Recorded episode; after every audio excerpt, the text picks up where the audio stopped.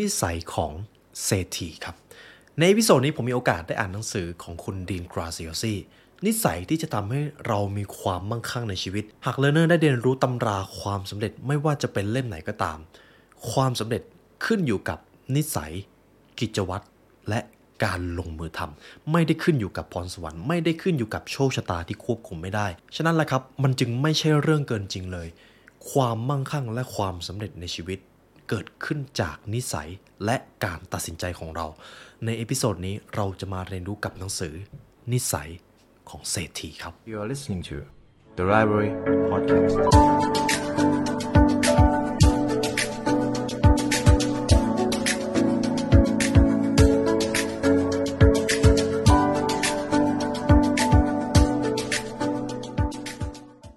The Library Premium Content เเราได้นำเนื้อหาจากทุกตำราความสำเร็จมาถ่ายทอดเป็นเนื้อหาพิเศษ ทั้งการเอาชนะทุกสมรภูมิชีวิตจากตำราพิชัยสงคราม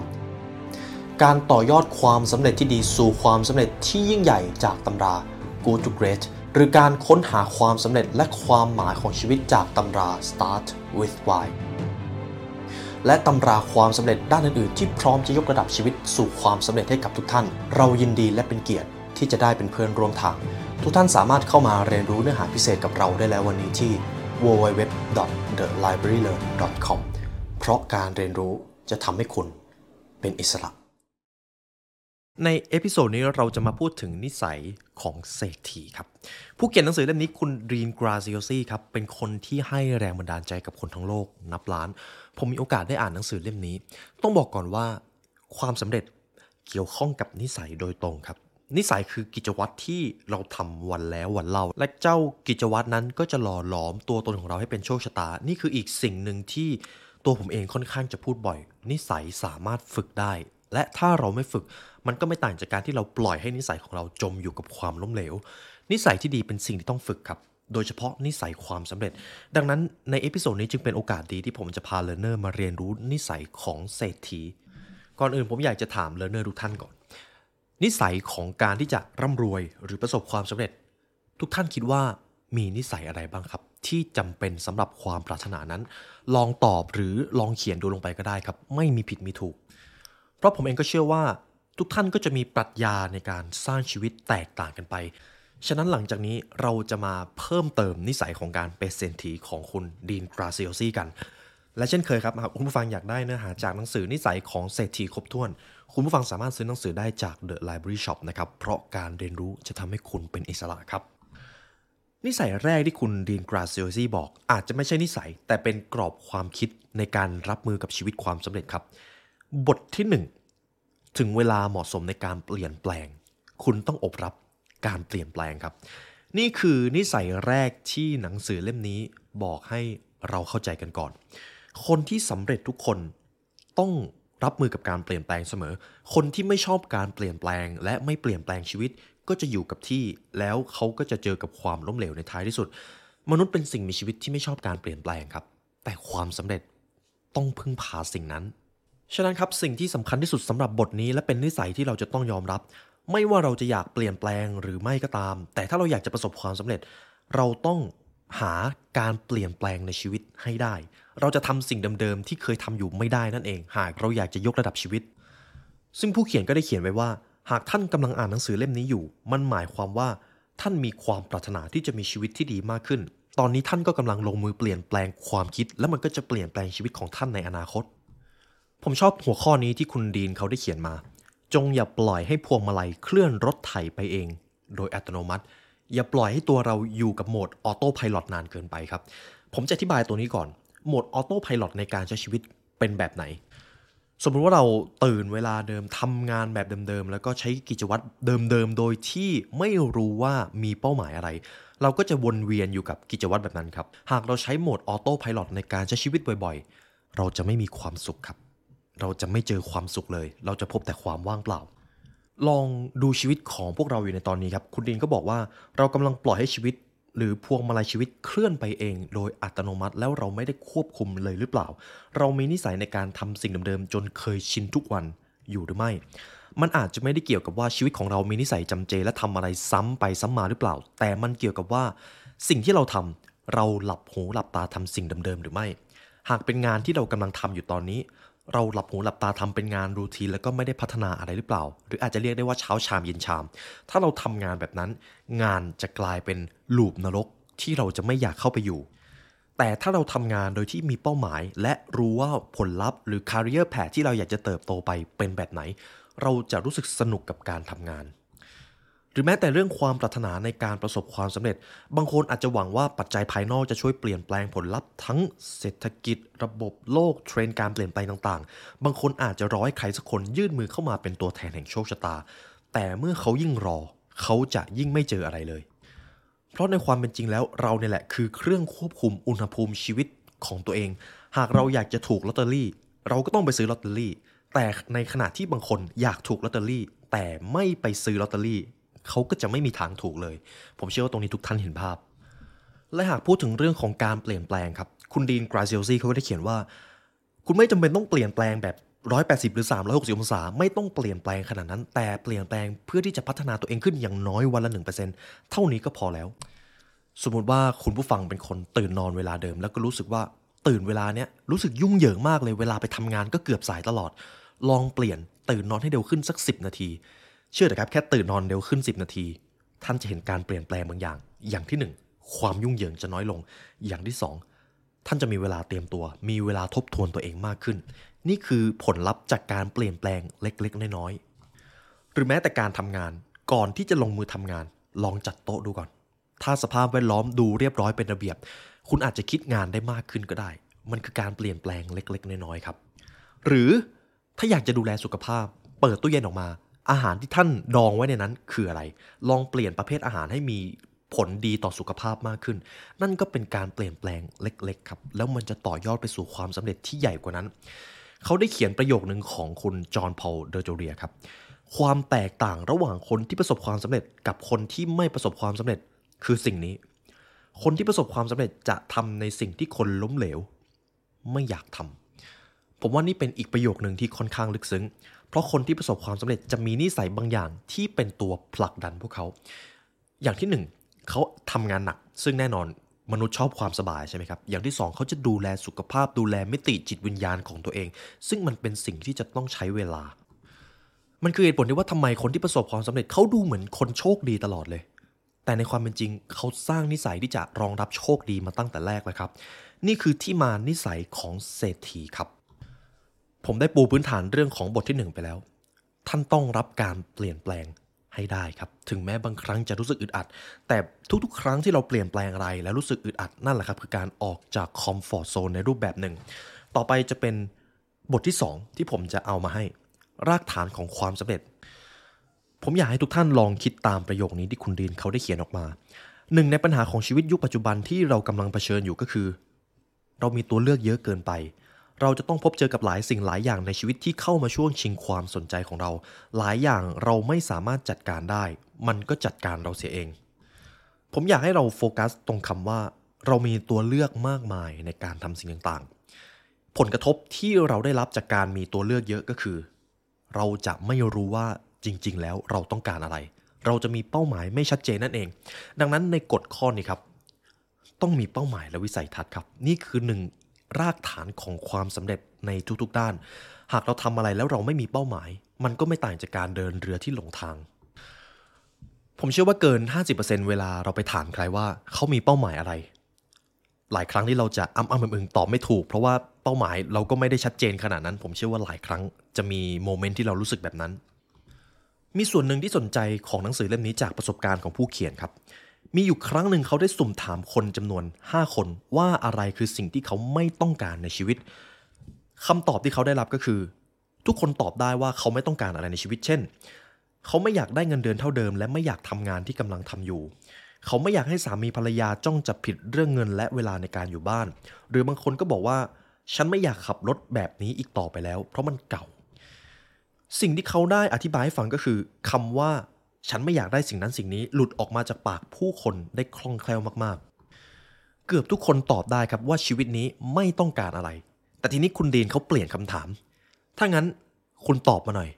ในชีวิตนี้ คุณปรารถนาที่จะต้องการอะไร สิ่งที่น่าสนใจมันอยู่ตรงนี้ครับ หลังจากที่คุณดีนได้ถามคำถามนี้ไปแล้ว เขาสัมผัสได้ถึงความงุนงงครับ เพราะแทบไม่มีใครตอบได้เลยว่า คุณต้องการอะไรกันแน่ มันไม่ต่างจากการที่ผู้คนกำลังบอกว่า เรากำลังขับรถอย่างรวดเร็ว ซึ่งมีความเร็วถึง 100 ไมล์ต่อชั่วโมง แต่ผมเองก็ไม่มั่นใจเหมือนกันว่าต้องการไปรัฐฟลอริดา เท็กซัส หรือแอริโซนา เพราะเราเองก็ไม่รู้ว่าเราต้องการไปที่ไหน นี่คือสิ่งที่คนส่วนใหญ่กำลังเป็น เราทุกคนตอบได้ว่าเราไม่ต้องการอะไร แต่พอเปลี่ยนคำถามว่าแล้วเราต้องการอะไร เรามักจะตอบไม่ได้ครับ ทีนี้พอเอามาเปรียบเทียบกับบริบทในชีวิตจริง ผมเชื่อว่าคุณผู้ฟังน่าจะเคยเจอ คนรอบตัวที่บ่นตลอดเลยเวลาเจอปัญหาแล้วก็บ่นแต่เขาเองก็ยังไม่รู้ว่าเขาต้องการอะไรกันแน่ แต่เขารู้ว่าเขาไม่ต้องการอะไร และยิ่งเราโฟกัสกับสิ่งไหนมากกดแห่งแรงดึงดูดจะทำงานครับ สมมุติว่าผมไม่ชอบงานที่ทำมากเลย แต่ผมก็ไม่รู้นะว่าผมจะเปลี่ยนแปลงอะไร ผมก็จะต้องจมปลักกับความทุกข์ระทมนั้นไปเรื่อยๆ ฉะนั้นอาจจะบอกได้ว่านี่คืออีกความจริงอันน่าเศร้าในการเป็นมนุษย์ ไม่สำคัญว่าคุณจะไปได้เร็วแค่ไหน ไม่สำคัญว่าคุณจะมีความกระตือรือร้นขนาดไหน เพราะหากคุณไม่มีวิสัยทัศน์และความชัดเจนในเป้าหมาย คุณจะไม่มีทางทำตามเป้าหมายของคุณได้แน่ๆ เพราะคุณไม่มีมันมาตั้งแต่แรก ต้องบอกก่อนว่าตอนผมอ่านบทนี้ ผมรับรู้ได้ถึงความลึกซึ้งและความจริงบางอย่าง เราทุกคนต่างใช้ชีวิตโดยมีสมองแบบรถเฟอร์รารี่ครับ แต่กลับไม่มีระบบ GPS นำทาง และเราไม่ได้ใส่ใจกับสิ่งนั้นมากพอ นี่คือสิ่งที่คนส่วนใหญ่กำลังเป็น ฉะนั้นครับในบทนี้เราจะมาสร้างนิสัยในการตั้งเป้าหมายให้เป็นครับ เขาได้เขียนไว้ว่า สิ่งที่เราจะมาศึกษาก็คือบางครั้งการตั้งเป้าหมาย ดูเหมือนจะเป็นเรื่องยาก โดยเฉพาะตอนที่รอบๆ ตัวของเรามีแต่เสียงจอกแจกยุ่งวุ่นวายหรือน่ากลัว ทุกท่านเห็นอะไรไหมครับ หากเราใช้ชีวิตส่วนใหญ่อยู่กับความยุ่งเหยิงและความเร่งด่วน เราจะแทบไม่มีโอกาสมาทบทวนตัวเอง และถ้าเราไม่ได้ทบทวนตัวเอง เราก็จะไม่รู้จักตัวเอง และถ้าเราไม่รู้จักตัวเอง การตั้งเป้าหมาย จะไม่ชัดเจนเลย สิ่งแรกที่คุณดีนเขาแนะนำในเรื่องของการตั้งเป้าหมายก็คือ เราต้องรู้ก่อนว่าตอนนี้ เราอยู่ที่ไหนในแผนที่ชีวิต ผมอยากให้คุณผู้ฟังลองเขียนหรือคิดในหัวก่อนก็ได้ว่า ในตอนนี้ชีวิตของท่านเจอปัญหาอะไรอยู่บ้าง มีปัญหาอะไรที่รู้สึกว่าอยากจะแก้หรืออยากจะหลุดออกจากพัฒนาการนี้มากเลย ลองลิสต์ออกมาครับ หรือจะลองเขียนออกมาก็ได้ มีอะไรที่คุณหนักใจเขียนออกมาให้หมดเลย ทีนี้ก็ลองเปลี่ยนดูว่าปัญหาที่ท่านกำลังเจออยู่ในตอนนี้ ท่านอยากจะแก้ไข ให้มันมีหน้าตาเป็นอย่างไร อยากจะเปลี่ยนแปลงผลลัพธ์เหล่านั้น ให้เป็นแบบไหน ลองตอบดูครับ ถ้าหากให้ผมเดาเป้าหมายที่เรามักจะตั้งกัน อยากจะมีหุ่นที่ดีมากขึ้น อยากจะมีสุขภาพดีมากขึ้น อยากจะมีรายได้มากขึ้น อยากจะมีงานในฝันที่ได้ทำหรือบางท่านอาจอยากจะมีธุรกิจเป็นของตัวเอง ผมเชื่อว่านี่จะเป็นเป้าหมายหลักๆ ที่เรามักจะเขียน ซึ่งไม่มีผิดมีถูก เราทุกคนต่างมีเป้าหมายที่ซ่อนอยู่ครับ คุณนีเขาก็แนะนำต่อว่า ถ้าอย่างนั้นลองถามดูอีกรอบทำไมคุณถึงอยากได้เป้าหมายนั้น จะคล้ายๆกับ Start with Why ครับ คุณนินเขาลองถามดูว่าทำไมคุณถึงอยากจะยกระดับรายได้ของคุณให้เติบโตไปอีกทางหนึ่งทำไมท่านอยากรวยขึ้น เป้าหมายจริง ๆ คืออะไร ท่านอยากรวยขึ้น เพราะว่าอยากจะทำให้คนรอบตัวมีความสุขมากขึ้น เช่นคนในครอบครัว หรือท่านอยากจะร่ำรวยมากขึ้น เพื่อที่จะได้รับการยินยอมจากสังคม หากเราได้คำตอบนี้ มันจะสะท้อนตัวตนที่เราเป็นได้ครับ หรืออีกข้อหนึ่ง ทำไมคุณถึงอยากจะก่อตั้งธุรกิจเป็นของตัวเอง คุณอยากตั้งธุรกิจจริงหรือเปล่า หรือคุณแค่เห็นว่าคนอื่นเขาทำธุรกิจแล้วดูร่ำรวย คุณเลยอยากทำตาม เห็นไหมครับ มันจะเริ่มมีคำตอบออกมาทำไมคุณจึงอยากจะทำให้บริษัทของคุณพัฒนางานที่คุณทำอยู่ในตอนนี้ทำไมคุณถึงกำลังทำอยู่ งานที่คุณกำลังก้มหน้าก้มตาทำขยันไปเลย คุณมีเป้าหมายอะไรกับงานนี้ หรือคุณแค่ทำไปวันๆถ้าหากคุณทำงานอย่างมีวิสัยทัศน์ คุณน่าจะมีความสุขสิ แต่ถ้าคุณไม่มีความสุขกับงานที่ทำแสดงว่ามันต้องมีการตัดสินใจบางอย่างที่ผิดพลาดเกิดขึ้นในชีวิต และคุณต้องรีบเปลี่ยนแปลง การถามว่าทำไมเราถึงอยากมีเป้าหมายนี้ มันเป็นคำตอบที่เราสามารถเอาไปปรับใช้กับชีวิตได้ และที่สำคัญก็คือ ท่านจะรู้จักตัวเองมากขึ้นครับ เขาจึงได้บอกไว้ว่าคำถามที่เรามักจะไม่ได้ถามตัวเองก็คือ วัตถุประสงค์ของการกระทำของเราคืออะไร ซึ่งเป็นสิ่งที่อันตรายมากๆ เพราะจะเราจะไม่มีเป้าหมายเลย ทีนี้หลังจากที่คุณผู้ฟังได้ตอบคำถามไปแล้ว จะมีอีกข้อหนึ่งที่คุณดีนเขาอยากให้ทำครับ เขาบอกว่านี่คือสิ่งที่เขาชอบมากที่สุด เป็นแบบฝึกหัดที่ชื่อว่าถามลึกลงไป 7 ระดับครับ ถามว่าทำไม 7 รอบนั่นเอง สมมุตินะครับ ผมปรารถนาว่าผมอยากมีธุรกิจ ผมก็ถามตัวเองต่อ แล้วทำไมผมถึงอยากมีธุรกิจเออผมอยากจะร่ำรวยขึ้น ทีนี้ผมจะถามต่อ ทำไมผมถึงอยากร่ำรวยขึ้น ถามอยู่อย่างนี้ 7 รอบครับ และคุณดีนบอกว่าต้อง 7 รอบเท่านั้น ห้ามน้อยกว่านี้ ห้ามเกินด้วย และผมเองก็อยากจะบอกว่าผมได้ลองทำครับ แล้วผมเจอคำตอบบางอย่าง ที่มันสามารถเปลี่ยนแปลงตัวผมได้เลย ผมอยากให้ learner ลองถามทำไม 7 ครั้งดูกับความปรารถนาที่ท่านได้ตั้งเอาไว้ และหนังสือเล่มนี้อาจจะเปลี่ยนแปลงชีวิตของท่าน โดยไม่รู้ตัวครับเอาละครับ หากท่านฟังมาถึงตรงนี้ ก่อนที่จะไปบทต่อไป ผมอยากให้คุณผู้ฟังโฟกัสกับเป้าหมายของตัวเอง แล้วถามว่าทำไมสักเจ็ดครั้ง เพื่อที่จะได้คำตอบแล้วเราค่อยไปกันที่บทต่อไป ส่วนที่ 3 ที่ผมอยากจะเอามาให้ learner ได้เรียนรู้ก็คือ หาวายร้ายภายในตัวคุณ ให้เจอครับวายร้ายในที่นี้คือนิสัยแย่ๆ ความคิดในด้านลบกรอบความคิดที่ไม่ได้ถูกฝึกฝน เราทุกคนมีวายร้ายภายในตัวครับ หรือแม้แต่ประสบการณ์ด้านลบที่เราอาจจะเรียกว่าปมในวัยเด็ก อันนั้นก็เป็นวายร้ายภายในตัวของเรา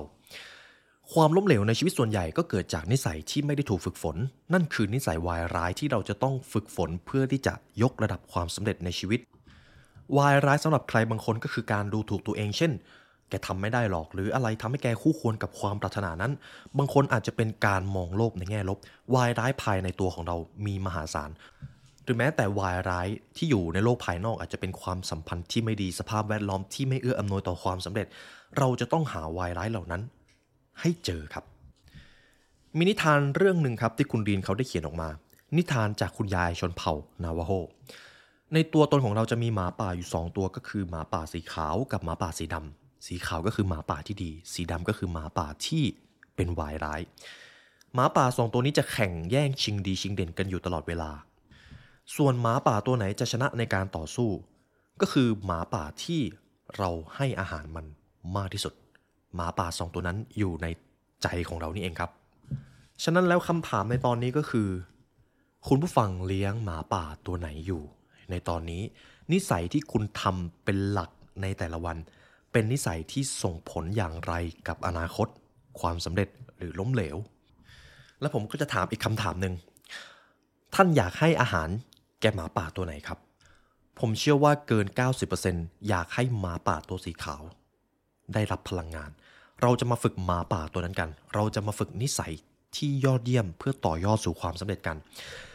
อย่างแรกที่คุณดีนเขาแนะนำก็คือ การที่เราจะให้อาหารกับหมาป่าด้านดีเนี่ย สิ่งแรกที่เราเริ่มได้ตอนนี้เลยก็คือ Input ที่เรารับครับ ข่าวสาร สื่อหรือประสบการณ์ต่างๆ เราสามารถเลือกได้ว่าเราจะรับ Input ในด้านดีหรือด้านลบ เพราะถ้าหากเรา Input เรื่องราวด้านลบบ่อยๆ มันก็ไม่ต่างจากการที่เราเติมอาหารให้หมาป่าสีดำเลย ฉะนั้นนี่คือวิธีแรกในการที่จะทำให้หมาป่าตัวสีขาวแข็งแกร่งมากขึ้น ข้อมูลรายวันส่วนใหญ่ที่เราพบมักจะเป็นด้านลบครับ หากคุณผู้ฟังยังจำหนังสือ The Power of Bad ได้น่าจะ จำกันได้ดีว่าพลังด้านลบมักจะดึงดูดความสนใจของมนุษย์ หากเราเปิดข่าว ข่าวที่มันเป็นด้านลบเนี่ย มันดึงความสนใจเราได้มากเลย นั่นแหละครับคือสิ่งที่เราจะต้องตระหนักให้มาก เพราะถ้าหากเราปล่อยให้ตัวเองโฟกัสอยู่แต่ข่าวด้านลบบ่อยๆ เราจะกลายเป็นคนคิดลบไปโดยปริยายครับ อาจจะพูดได้อีกอย่างก็คือ การตั้งมั่นอยู่กับความคิดในเชิงบวก และระดับความสำเร็จเป็นเรื่องยาก เนื่องจากข่าวสารทุกคนทุกแห่งที่เราได้รับ ดูเหมือนจะถูกกำหนดให้เป็นข่าวด้านลบเป็นที่เรียบร้อยแล้ว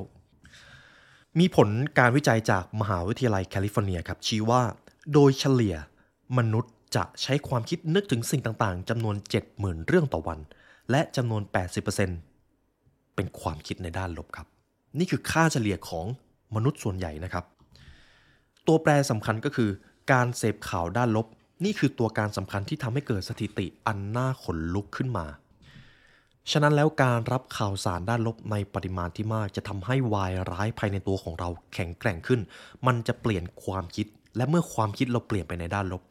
คำพูดการกระทำก็จะเปลี่ยนตาม ฉะนั้นอินพุตที่เรารับในแต่ละวัน เป็นอะไรที่สำคัญมากและไม่ดูไม่ได้ และวิธีแรกที่คุณ Dean Graziosi เขาแนะนำก็คือ ไม่ต้องดูข่าวครับ เขาบอกแบบนี้เลยเพราะอะไร เพราะว่าข่าวส่วนใหญ่เป็นข่าวในด้านลบ หากข่าวสารส่วนใหญ่มีแต่ข่าวด้านลบ การที่จะไม่ดูอาจจะเป็นทางเลือกที่ดีกว่า เพราะถ้าหากเรื่องใดมันสำคัญจริง เดี๋ยวก็จะมีคนมาบอกเราเอง ลองหยุดเสพข่าว 30 วัน รวมถึงโซเชียลมีเดียด้วยครับ และทำสิ่งต่างๆ ที่คุณสามารถยกระดับความสำเร็จของตัวเองได้ อาจจะเป็นการนั่งสมาธิทำอาหารสุขภาพออกกำลังกายให้มากขึ้น ผมเข้าใจครับว่ามันไม่ง่าย แต่มันสามารถฝึกกันได้ เพราะไม่ว่าเราจะทำอะไรก็ตาม การหยุดอ่านข่าวและลงมือทำกิจกรรม เพื่อยกระดับชีวิต มันเป็นเหมือนการชำระล้างกระบวนการคิด มันเป็นการทำให้หมาป่าสีดำอ่อนแอลงครับ ฉะนั้นสิ่งแรกที่หนังสือเล่มนี้แนะนำก็คือ ไม่ต้องเสพข่าว แต่คำถามก็คืออ้าวแล้วถ้าเราเป็นคนที่ทำงานเกี่ยวกับข่าว เราควรทำอย่างไร อันนี้ก็อาจจะยากนิดนึงแต่ผมอาจจะแนะนำได้ว่าทุกๆ ครั้งที่คุณผู้ฟังเสพข่าว หรือต้องจำเป็นต้องทำเกี่ยวกับข่าวด้านลบ ในเวลาอื่นๆ ลองหาข่าวด้านดี หรือลองหาสิ่งที่เป็นพลังงานบวกเพิ่มมากขึ้น อันนี้อาจจะช่วยทดแทนกันได้ เพราะเรื่องของการรับอินพุตเป็นเรื่องของจิตใต้สำนึกครับ จิตใต้สำนึกไม่ได้คัดกรองเลยว่าเราจะรับอะไรเข้ามาในแต่ละวัน หากเราไปเจอกับอะไรจิตใต้สำนึกรับมาทั้งหมดเลย อย่างที่สองที่ผู้เขียนแนะนำครับ พยายามลงมือทำในสิ่งที่คุณเก่ง ไม่ใช่สิ่งที่คุณไม่เก่ง มองหาจุดเด่นของตัวเอง แล้วเพิ่มจุดเด่นไม่ใช่ กลบจุดด้อย เพราะถ้าเรากลบจุดด้อย เราจะไม่รู้ว่า ตัวตนที่เจ๋งที่สุดของเราจะเป็นแบบไหน เพราะมนุษย์ถูกสร้างให้มีเอกลักษณ์ที่แตกต่างกัน คุณดีนเขาจึงแนะนำว่าวายร้ายหรือมาป่าสีดำภายในตัวของคุณจะแข็งแกร่งขึ้น เมื่อคุณมัวแต่ใช้เวลาและความพยายามทำในสิ่งที่คุณไม่เก่งครับ ยิ่งคุณทำในสิ่งที่ตัวเองไม่เก่ง คุณจะรู้สึกว่าคุณทำเท่าไหร่ มันก็ทำไม่ดี นี่คืออีกกับดักหนึ่งที่มนุษย์ทุกคนเกือบจะต้องเจอ เพราะตอนที่เราอยู่ในสถาบันการศึกษา เรามักจะถูกสอนให้กลบจุดด้อยมากกว่าที่จะโฟกัสจุดเด่น แต่อีกความจริงหนึ่งก็คือ การทำในสิ่งที่คุณไม่เก่งเนี่ยแหละ จะทำให้คุณสูญเสียความมั่นใจ เด็กหลาย ๆ คนจึงไม่รู้ว่าชีวิตนี้ต้องการอะไร เพราะเขาไม่รู้ด้วยซ้ำว่าจุดเด่นของเขา มันคืออะไรกันแน่ เพราะว่าหากคุณผู้ฟังเดินเข้าไปในโรงเรียนแล้วไปถามเด็กสักคนว่ารู้สึกไม่พอใจอะไรกับการเรียนมากเขาก็จะตอบว่า หนูเรียนคณิตศาสตร์ไปทำไม หนูเรียนวิชานั้นวิชานี้ไปทำไม ทั้งที่หนูยังไม่รู้เลยว่าหนูจะเอาไปใช้อะไรในชีวิตจริง นี่จะเป็นคำตอบแรก ๆ ที่ท่านจะเจอครับ หากเดินเข้าไปในรั้วโรงเรียน และนี่คือสิ่งหนึ่งที่เราพูดถึงกันบ่อยมากๆว่า เรา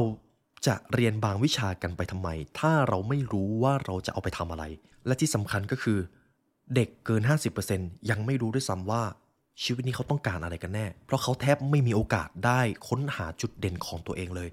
ผมว่านี่เป็นอีกผลกระทบหนึ่งที่เราจะมองข้ามไม่ได้ ถึงแม้ตอนนี้เราจะมองข้ามกันอยู่ก็ตาม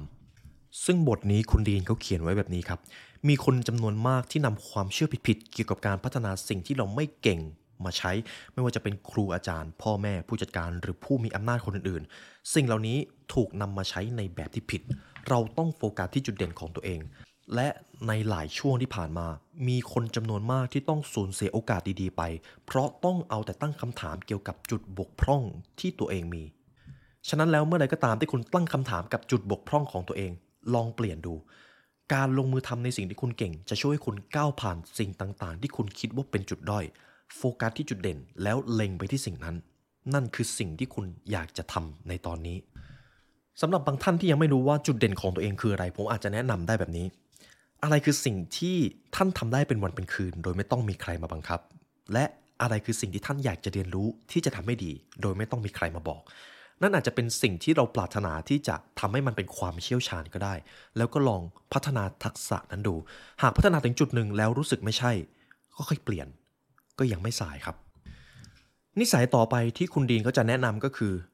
ระวังคำแนะนำห่วยๆครับเขาเขียนไว้แบบนี้เลย คำแนะนำที่มีราคาแพงที่สุดในโลกก็คือคำแนะนำห่วยๆนั่นเอง เพราะสิ่งนี้ทำลายชีวิตของผู้คนมานักต่อนักแล้ว เขาถามประโยคนี้ครับ คุณเคยคิดค้นสิ่งประดิษฐ์ แนวคิดหรือไอเดีย ผลงานบางอย่างที่คุณคิดว่ามันสามารถเปลี่ยนแปลงโลกใบนี้ได้บ้างหรือไม่ แต่หลังจากนั้นเมื่อคุณนำเรื่องดังกล่าวไปเล่าให้กับสมาชิกในครอบครัวเพื่อนร่วมงานหรือคนรัก พวกเขาก็จะหาเหตุผลที่เขาคิดว่ามันจะไม่ได้ผล ทุกท่านเคยเจอประสบการณ์แบบนี้ไหมครับ ผมจะยกตัวอย่าง สมมุติว่ามีใครบางคนอยากจะทำธุรกิจ เห็นแล้วว่าเอ้ยมีไอเดียเนี้ยถ้าเอาไปทำเจ๋งแน่เลย แล้วเขาก็เอาไอเดียนี้ไปถามคนใกล้ตัว อาจจะเป็นคนในครอบครัวหรือเพื่อนร่วมงานคำแนะนำที่คนคนนั้นมักจะได้รับก็คือ อย่าไปทำเลยมันเสี่ยงแกทำไม่ได้หรอกเอ้ย มันจะเป็นไปได้เหรอ มันจะเจอแต่ความเคลือบแคลงใจและความสงสัย นี่คือสิ่งที่เขาจะเจอ นี่คือคำนิยามของคำแนะนำห่วยๆครับ ซึ่งมันอันตรายมากเพราะอะไร บางคนอาจจะบอกคุณว่าไอเดียของคุณจำเป็นต้องใช้เงิน และตอนนี้คุณไม่มีเงินมากพอมันเป็นไปไม่ได้หรอก หรือสิ่งที่แกอยากทำมันมีความเสี่ยงมากเลยนะ คิดดีแล้วเหรอ นี่แหละครับคือคำแนะนำที่อาจจะทำให้คุณควยเขวเวลาที่คุณมีแรงบันดาลใจในการจะทำอะไรสักอย่าง จนคุณเลิกสนใจไอเดียที่คุณคิดขึ้นมาเสียซะงั้น นี่เกิดขึ้นตั้งแต่เรายังเด็กครับประสบการณ์แบบนี้ฉะนั้นแล้วหากคุณมีความหวังหรือความปรารถนาที่จะทำอะไร เลือกคนที่จะมาให้คำแนะนำของคุณให้ฉลาด อย่างน้อยเขาจะต้องเก่งในเรื่องนั้นๆ บ่อยครั้งเรามักจะขอคำแนะนำเรื่องความรักจากเพื่อนที่โสด เรามักจะขอคำแนะนำเกี่ยวกับการเงินจากคนที่ถังแตก นี่คือเหตุผลที่ว่าทำไมคำแนะนำแย่ๆ จึงเป็นคำแนะนำที่มีราคาแพงที่สุดในโลกคำถามก็คือ แล้วเราจะเอาชนะเจ้าคำแนะนำห่วยๆนี้อย่างไร เขาแนะนำแบบนี้ครับเราจะมีคำแนะนำแย่ๆ หรือ feedback แย่ๆ เข้ามาตลอดเวลาถึงแม้เราจะไม่ได้ขอก็ตาม แต่ เราจะต้องสร้างตัวกรองที่ช่วยสกัดกั้นคำแนะนำเหล่านั้น หากมีใครก็ตามต้องการพ่นคำแนะนำแย่ๆออกมาใส่เรา ขอให้เราฝืนยิ้มให้กับเขา แล้วก็ขอบคุณ แค่นั้นไม่ต้องไปเถียง ยิ่งคุณเถียง คุณจะยิ่งเสียเวลาและพลังงานไปโดยเปล่าประโยชน์ และผมเองก็แน่ใจว่าหลายครั้งที่คำแนะนำแย่ๆเคยสร้างความเจ็บปวดในชีวิตของเรา โดยเฉพาะคำวิพากษ์วิจารณ์จากคนที่เราไว้ใจ ซึ่งในเมื่อ เรามีสิทธิที่จะควบคุมและต้องรับผิดชอบชีวิตของตัวเอง เราก็จะต้องกำจัดคำแนะนำแย่ๆเหล่านั้นทิ้งไป ด้วยตัวเอง เราจะต้องเปลี่ยนแปลงที่ตัวเราเองครับ เราเปลี่ยนแปลงคนอื่นไม่ได้เลย ฉะนั้นสรุปคำแนะนำนี่ครับ นิสัยที่คุณจะต้องฝึกก็คือ อย่าไปรับคำแนะนำแย่ๆ หากคุณต้องการคำแนะนำหรือต้องการเรียนรู้อะไรจากใคร ขอให้ไปเรียนรู้จากคนที่เขาเก่งในด้านนั้น หรืออย่างน้อยมีความรู้ในด้านนั้น อย่าไปขอคำแนะนำจากคนที่ไม่มีประสบการณ์ในเรื่องนั้นเลย เท่านี้ครับ ต่อไปจะเป็นบทสุดท้ายที่ผมนำมาให้เลิร์เนอร์ได้เรียนรู้นะครับ เป็นเคล็ดลับสู่ความสำเร็จ จริง ๆ หนังสือเล่มนี้เป็นหนังสือที่ค่อนข้างหนา แต่ผมเอานิสัยแห่งความสำเร็จมาให้โดยเฉพาะ เพราะการสร้างนิสัยจำเป็นต้องทำอย่างสม่ำเสมอ หลังจากที่ท่านฟังหนังสือนี้จบ ก็ใช่ว่าเราจะประสบความสำเร็จเลย แต่ถ้าเราเอาบทเรียนจากหนังสือเล่มนี้ไปค่อยๆ พัฒนาปรับปรุงให้ตัวเองดีขึ้นวันละหนึ่งเปอร์เซ็ นั่นแหละครับ ความสำเร็จ หากพูดถึงนิสัยความสำเร็จ อันนี้จะเป็นบทเรียนที่สำคัญที่สุด และผมอยากให้ทุกท่านคิดตามนะครับ อย่างที่หนึ่งใช้ความคิดสร้างสรรค์ในทุกๆวัน ความคิดสร้างสรรค์เป็นอีกคำหนึ่งที่ลึกซึ้งมาก เพราะอะไร ความคิดสร้างสรรค์เกิดจากการที่เราใช้เวลาอยู่กับความนิ่งสงบ แล้วก็ปล่อยให้จิตวิญญาณภายในผุดความคิดออกมา หากเราปล่อยให้ตัวเองอยู่กับความยุ่งเหยิง ใช้ชีวิตไปตามความเร่งด่วน เราจะไม่ได้อยู่กับความคิดสร้างสรรค์ของตัวเองเลย เขาจึงแนะนำว่าหากเราย่ำอยู่กับที่ทำในสิ่งที่จำเจ ไม่ต่างจากการวิ่งบนลู่วิ่งของหนูแฮมสเตอร์ ไอเดีย ความสร้างสรรค์ ความฝัน การคิดค้นสิ่งต่างๆ ก็จะไม่เกิดขึ้น ฉะนั้นให้ลองใช้เวลา 10 ถึงครึ่งชั่วโมงในการคิดถึงสิ่งต่างๆ ที่ใช้ความคิดสร้างสรรค์ของท่าน เพราะถ้าหากคุณลืมใช้ความคิดสร้างสรรค์ในทุกๆวัน มันแปลว่าคุณไม่ได้หล่อเลี้ยงความคิดและจิตใจของตัวเอง และมันก็จะเหี่ยวเฉาในท้ายที่สุด อันนี้คือสิ่งแรกครับ มันใช้ความคิดสร้างสรรค์ในตัวเอง อยู่กับความเงียบสงบ ปล่อยให้ตัวเอง อยู่กับความคิดที่ผุดขึ้นมา นิสัยที่สองครับ มัน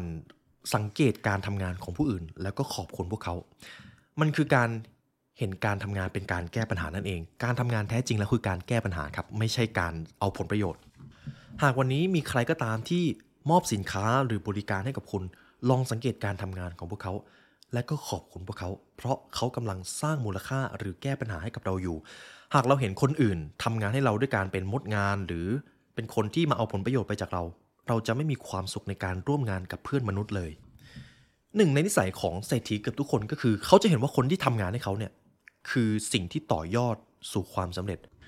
คนที่เขาประสบความสำเร็จและมีความถ่อมตัวจะขอบคุณทุกคนที่ทำงานให้กับเขา หรือในทุกๆ ครั้งที่ท่านกำลังทำงาน ท่านก็กำลังแก้ปัญหาให้กับผู้อื่น ท่านกำลังสร้าง value หรือมูลค่าบางอย่างให้กับสังคม การทำงานคือการแก้ปัญหาครับ นิสัยต่อไปคือ